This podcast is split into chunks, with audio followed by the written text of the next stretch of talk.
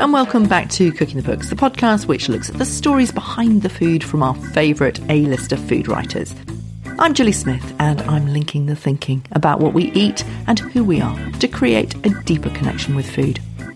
This week, I'm remembering the late, great Anthony Bourdain, surely the most exciting storyteller in food, who shocked the world by taking his own life in 2018. His assistant, co author, lieutenant, and gatekeeper is Laurie Woolever, who had just begun to put together their next book, a travel guide to some of Bourdain's favourite places in the world.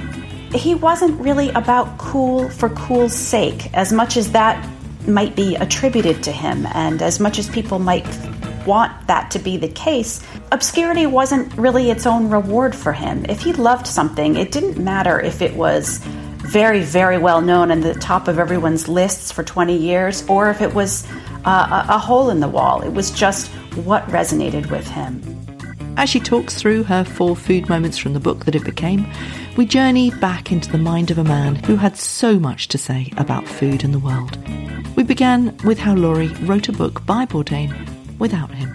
So, the book World Travel is about a specific perspective on many, many parts of the world as seen through the eyes of Anthony Bourdain, or Tony, as he liked to be called, and as you'll no doubt hear me calling him throughout this conversation.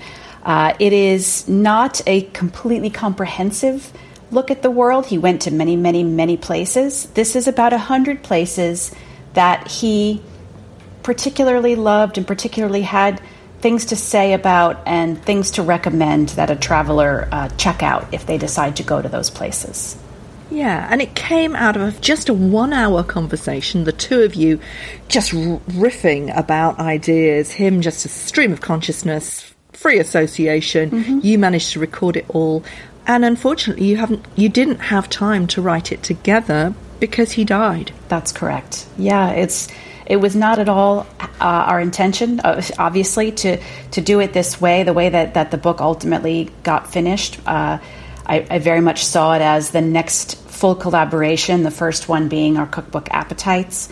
Uh, but we did have this, this one very useful conversation that allowed me to have a blueprint to what the book would contain and how it would feel and a lot of the specifics. And I've tried very hard to to stick to that blueprint because that was what Tony wanted. Yeah.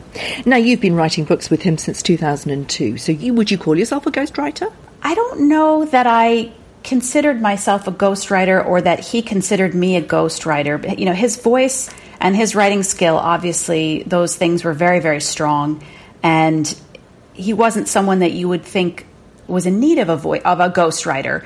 But I would say I was sort of a support writer. Uh, for instance, in our in our cookbook appetites, there are head notes for every recipe. I wrote all of them at first and then gave them to him. He rewrote some of them. He left some of them intact. And uh, to this day, I look at them and I really don't remember which ones I wrote and which ones he wrote. I, you know, I was very able to channel his voice and understand the way that he might express something, but he always had his own spin on it. Even if I thought I was getting very, very close to his voice, he would sometimes take it in a completely different direction. So I would say we were uh, writing collaborators, and as a very busy person, he sometimes needed uh, that help with uh, with writing with books or with television. He had a lot of uh, great people around him helping him. Yeah, but you were also his assistant. I mean, on a day to day basis, you were the, the the person who grounded him. You were the person who organised everything for him. I mean, even his jiu-jitsu classes when he was traveling That's around right. the world. You know, uh, he so you got to know him incredibly well. Um, mm-hmm. Even though a lot of that was done virtually, but you got inside his mind very well, didn't you? I think so. Uh, as it turns out, I you know everyone everyone is probably more of a mystery than we realize. But yes, I, I, I did at least as far as on the written page, I felt like I really understood where he was going, what he wanted to say. Uh, yeah, I, would say I, I, I think I knew him pretty well. Uh, but everyone's a mystery. absolutely. And, you know, like everybody, I loved Bourdain. I loved his writing. I loved his wit and his wisdom. I loved his social conscience. I loved his the way that he politicized his traveling and the, the role of food in understanding people. Um, but I have to say, of course, I was looking through those pages, trying to understand, to get a grip on what happened to him, and to try and understand what was going on in his mind. Um, I didn't get that. I didn't get that. the The book is a, a is a, a, is a big handful of his musings, his writings, his notes that you have compiled to create mm-hmm. a travel guide. Mm-hmm. Did you feel that you had any responsibility after his death to convey some sense of who he was and what he was thinking uh, for all those people like me who wanted so desperately to know? Well, I will say that this book, the the responsibility I felt with this book, World Travel, was to, in some ways, to try and help secure his legacy as someone who traveled extensively, who uh, had an open mind everywhere that he went, who was able to kind of find the best of the best and to accept things as they were at the same time, to be very open to what other people were offering to him, and to give a little bit of, uh, of, of, advice. Uh, I, I can't tell you how many times people would reach out and say, I'm going to XYZ place uh, can you ask Tony what I should do? And I myself would ask him sometimes, uh, and I'm going to Colombia. What did you love in Cartagena? And he would tell me. Uh, so this is, in a way, this particular book is that is the purpose for that, and that was the responsibility that I felt in in finishing it. Your four food moments will take us through some of those places that he talked about, but let's just talk a little bit more about who he was. He was a chef who then became a TV personality. We know because he told us that he hated TV, but he also was a fabulous writer. I mean, Kitchen Confidential was an explosive book that really rocked the food world, and he was a rock and roll food genius, wasn't he? And that's what people loved about him. He was irreverent. He said exactly what he felt. How was it working with him? Working with him was probably not what most people would expect. Uh, and and I only have my own experience. I know the people that worked with him on television had probably this experience that is closer to what the fantasy might be in terms of being out in the world more often and uh, you know experiencing the highs and lows and the excitement and the danger and the hilarity. Uh, for me, working with Tony was very much uh, it. It felt like the best parts of a mentorship and a writing partnership and just a very sort of quietly respectful, uh, you know, boss and employee relationship. He was, for all of his brashness on camera and his hilarity and his way with words on the written page and on the screen, he was in many ways a very quiet, very shy, reserved person at moments. And uh, I think I was able to. I, I was very careful not to ask of him the things that people might ask of him that see him on the street or that that that wanted him to sort of be that guy, that character.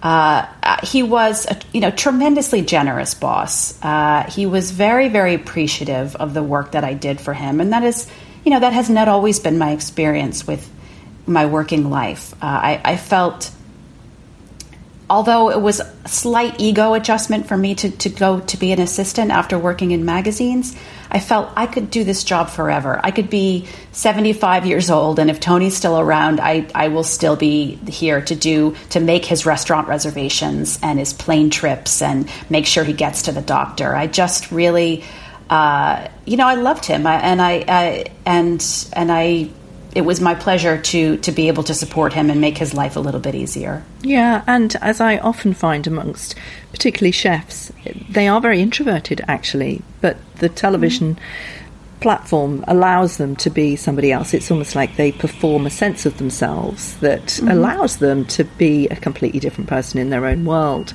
Mm-hmm. Um, I know that he battled a lot with drugs and depression all his life, and we nobody will ever know what was going through his head at that particular time. But did you get a sense in 2018 as you were kind of penning this these thoughts first together that that he was mentally ill in any way.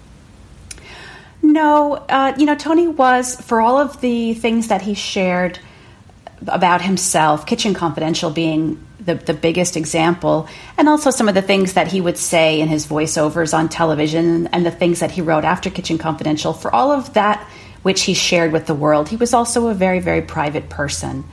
And uh, so, as much as he was upfront about having his highs and lows, and sometimes, you know, getting knocked off his pedestal by small things,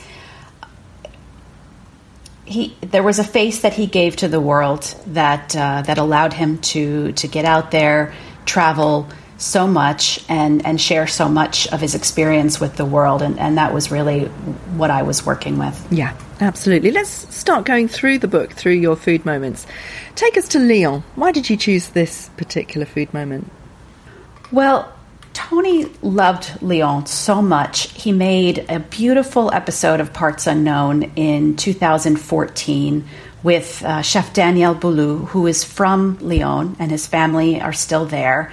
Uh, and he also met up with the writer Bill Buford, who was at the time living in Lyon with his family, finishing up his book Dirt, which came out uh, earlier this, or I guess in, in 2020. Uh, so this trip to Lyon was for Tony a kind of absolute pilgrimage to a part of France that he hadn't spent any time in, but was such a rich uh, resource of, of, of all of the chefs, all of the old way French chefs that he admired and tried to emulate, especially early on in his career. Uh, they spent quite a bit of time with Paul Bocuse it was just extraordinarily special and I, I, really wanted to see it myself and, and see what it was that, that drew tony there and to understand this level of tradition you know different from marseille or paris or any place else in france that he or i had been this this bone deep tradition where you can go to any number of bistros or bouchons and the menus are more or less the same and nobody has a problem with that. It's it's it's what it's what we eat you know we being the lyonnais. And uh, it was it was an, for me it was an extraordinary experience and i know when tony went it was incredibly emotional and incredibly uh, uh, fulfilling yeah, I mean, of course, Lyon is the sort of the one of the major centres of haute cuisine in, in, in France. And by the time he was making parts unknown for CNN, he was talking very much about leaving all that behind. He'd had enough of the haute cuisine, and he was much more attracted to the food of the streets, and that's how a lot of people kind of remember him. That first food moment of yours kind of grounds him. Was that one of the reasons why you chose it? Yeah, when I think of of the travel that Tony did, that was absolutely food focused, and the reason for being there was the food, and not say the wildlife or the politics or uh, anything else that might have drawn Tony to a place. Lyon really is right up there at the top. Uh, it was it was he was so interested in the deepness of the culture, the tradition, and and how much pleasure the Lyonnais take in everything from school lunch and a simple uh, a cup of coffee to a beautiful meal at Paul Bocuse with all of the ancient classics that he that he enjoyed on camera with Paul Bocuse. The hunting, uh, yeah, it's the the idea that the culture absolutely revolves around food is uh, just it's just the it's quintessentially Tony that that experience. Yeah, I think that Bill Buford kind of sums that up in his essay in the book is has a number of different essays by his friends and his colleagues and members of his mm-hmm. family and Bill Buford writes about Lyon and he mentions that about the school food and he, he mentions that his son learns how to eat and how to eat is a sort of a well again it's another performance isn't it it's a it's a, a, a ritual that is absolutely singular to to the French and to is, is the inroad to enjoying food. Interestingly, your second food moment takes us to London, but again to the kind of places where I wouldn't have thought he'd find the most fun. I mean, St John is one of the best restaurants in London. And Fergus Henderson absolutely is the king of nose to tail and all the stuff that Tony was really into. But I would have thought that he'd go round the corner to Trisha's, which he does talk about in the book. But what was he like? What was he after? How did he find the underbelly? Well, I think Trisha's probably represents the uh, as much of the underbelly as he was willing to be public about. and this is a club a in Soho, we should say. Yes, he had a great time in, in, in London. I think he uh, he enjoyed the drinking culture of London, shall we say? Uh, and he did make it an effort every time he was in London to go back to St. John at least once. Um, and someone asked me a similar question about Tokyo. You know, why does he go back to some of these places that are very, very well known? He's not showing us anything that we don't know. And my answer then and, and now is he wasn't really about cool for cool's sake, as much as that might be attributed to him, and as much as people might want that to be the case, uh, he wasn't obscurity wasn't really its own reward for him. If he loved something, it didn't matter if it was very, very well known and the top of everyone's lists for 20 years, or if it was uh, a, a, hole in the wall. It was just what resonated with him.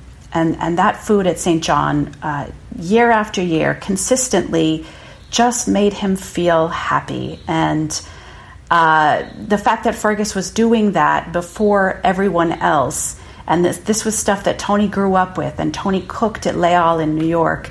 It, it resonated with him in a way that he didn't have to move on from after years and years of seeing the rest of the world. It was something, it was a grounding experience in a way to come back and have that, that bone marrow salad and the steak and kidney pie and the homey desserts and the things that, that really didn't change too much uh, year in, year out. But that being said, he loved a pub. He loved a good late night club. Uh, there's definitely a number of, of hangover scenes in, in all of Tony's uh, London episodes. And yeah, and he had a lot of great friends there who knew how to have a good time. So it, it was a city that he just adored. Yeah. Off to Vietnam next, of course. Um, somehow Vietnam seems to have a major connection with him. Is that true? Is that just my perception? Or did he really have a thing for Vietnam? You're absolutely right. He did, and he was he was effusive in his love for Vietnam. It was not the first place he ever went in Asia, but it was the first his first Southeast Asia destination. And he talks often about this was the place that sort of ruined him for his old life. To to be there and to see and to smell and to hear everything that was so different from the life that he knew in New York and even the relatively uh, kind of buttoned up, uh, westernized Asia that he fell in love with in Japan, it just, I think going to Vietnam for the first time was a real turning point for Tony, where I think he understood that there was no going back to just being a cook and a chef in New York and, and maybe writing a book every once in a while, that, that this country that he had already read so much about and was so fascinated by because of his interest in uh, American history. It was it was a, it was a gateway to to understanding that he his next purpose was to explore the world. He loved the food. He loved to ride a scooter. Uh, my my first trip with Tony and the television crew was to Hue, Vietnam, in 2014. And when we got there, he said, okay, anytime that they're not shooting me for the show and I'm on a scooter, you're welcome to ride along with me.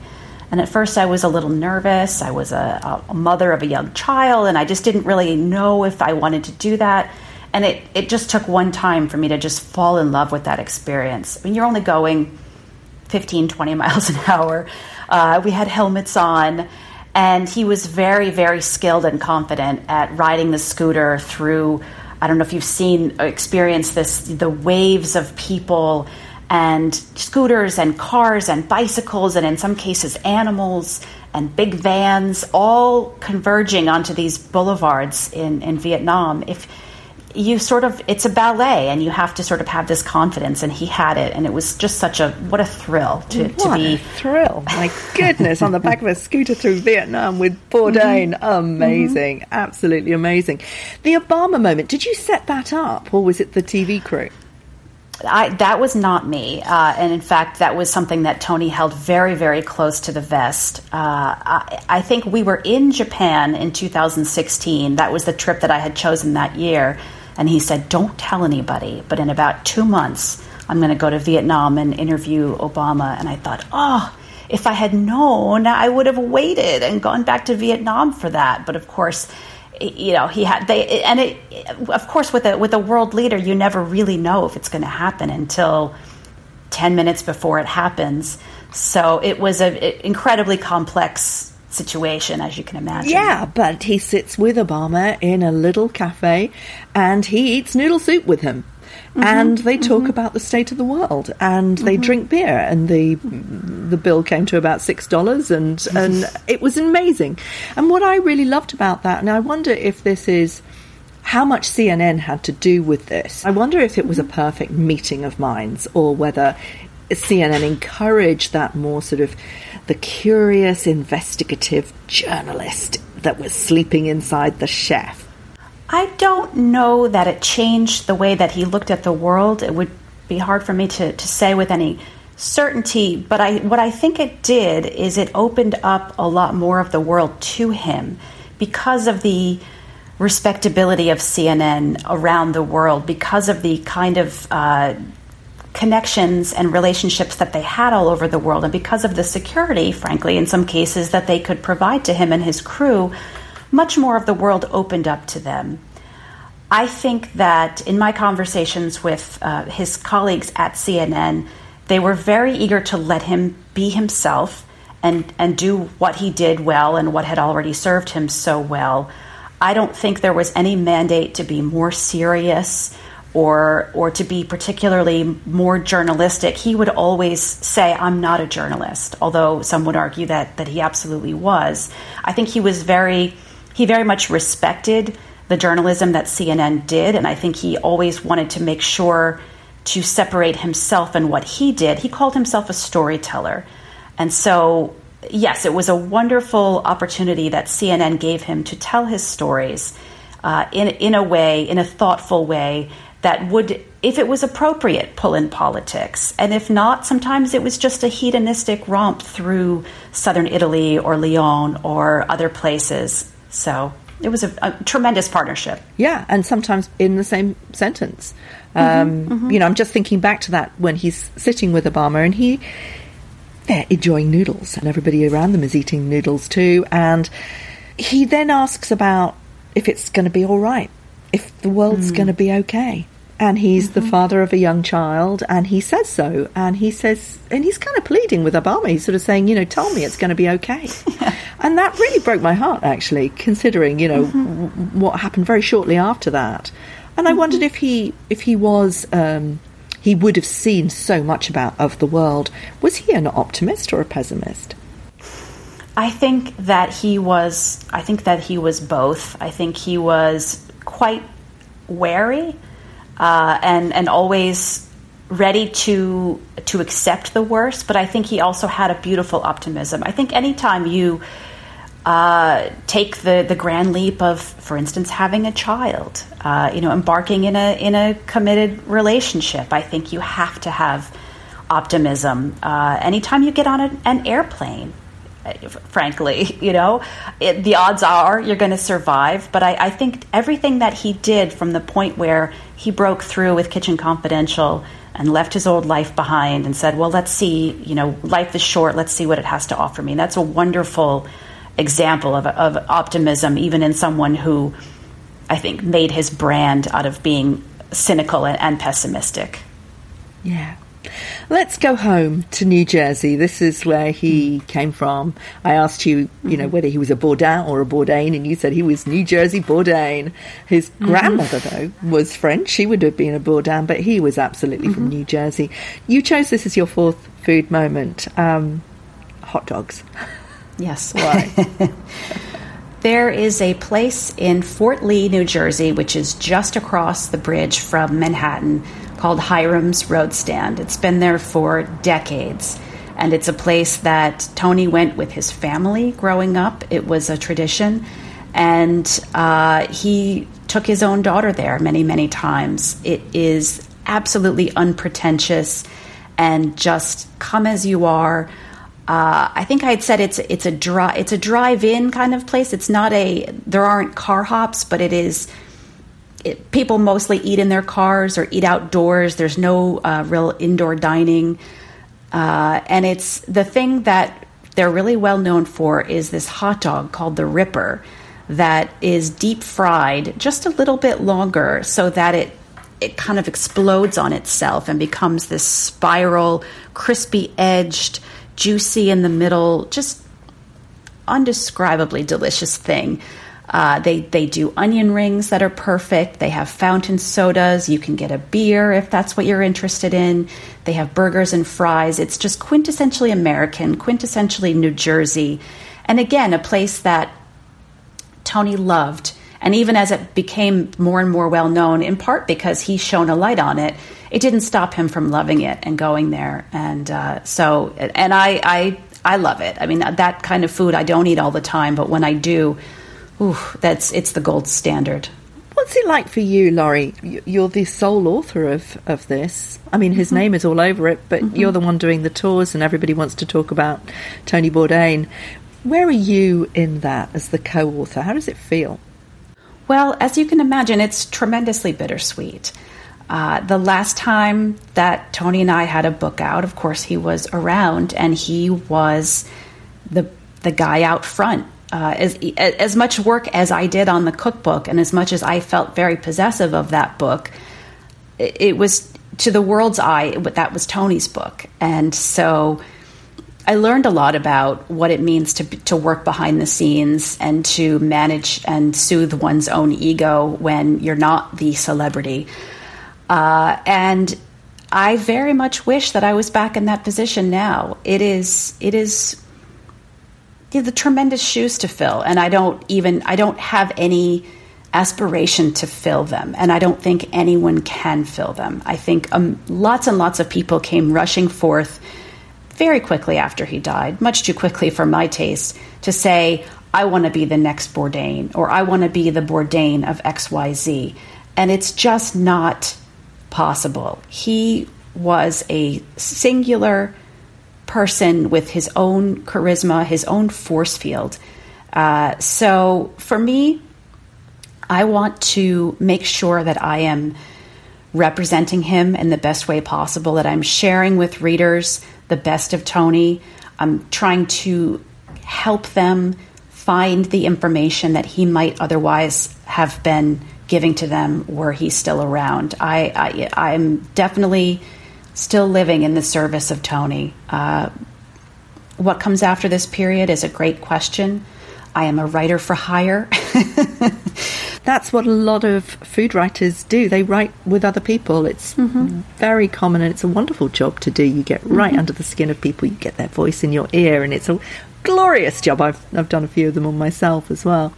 Tell us a little bit more, if you can, about the next book and what you hope to achieve from that that you weren't able to because there was so much missing. You only had the, the the tiniest little glimpses of his thoughts mm-hmm. and, of course, his memories mm-hmm. to, to play with in this book. What, what can you do with the next book?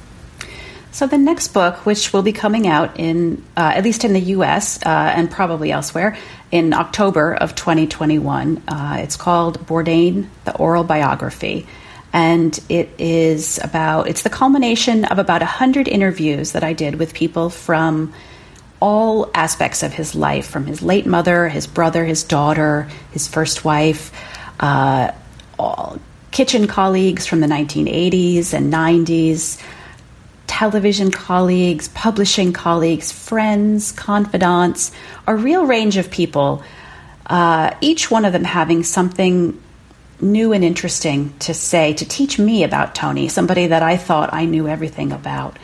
So that, in a nutshell, is is is what the next book uh, is is about, and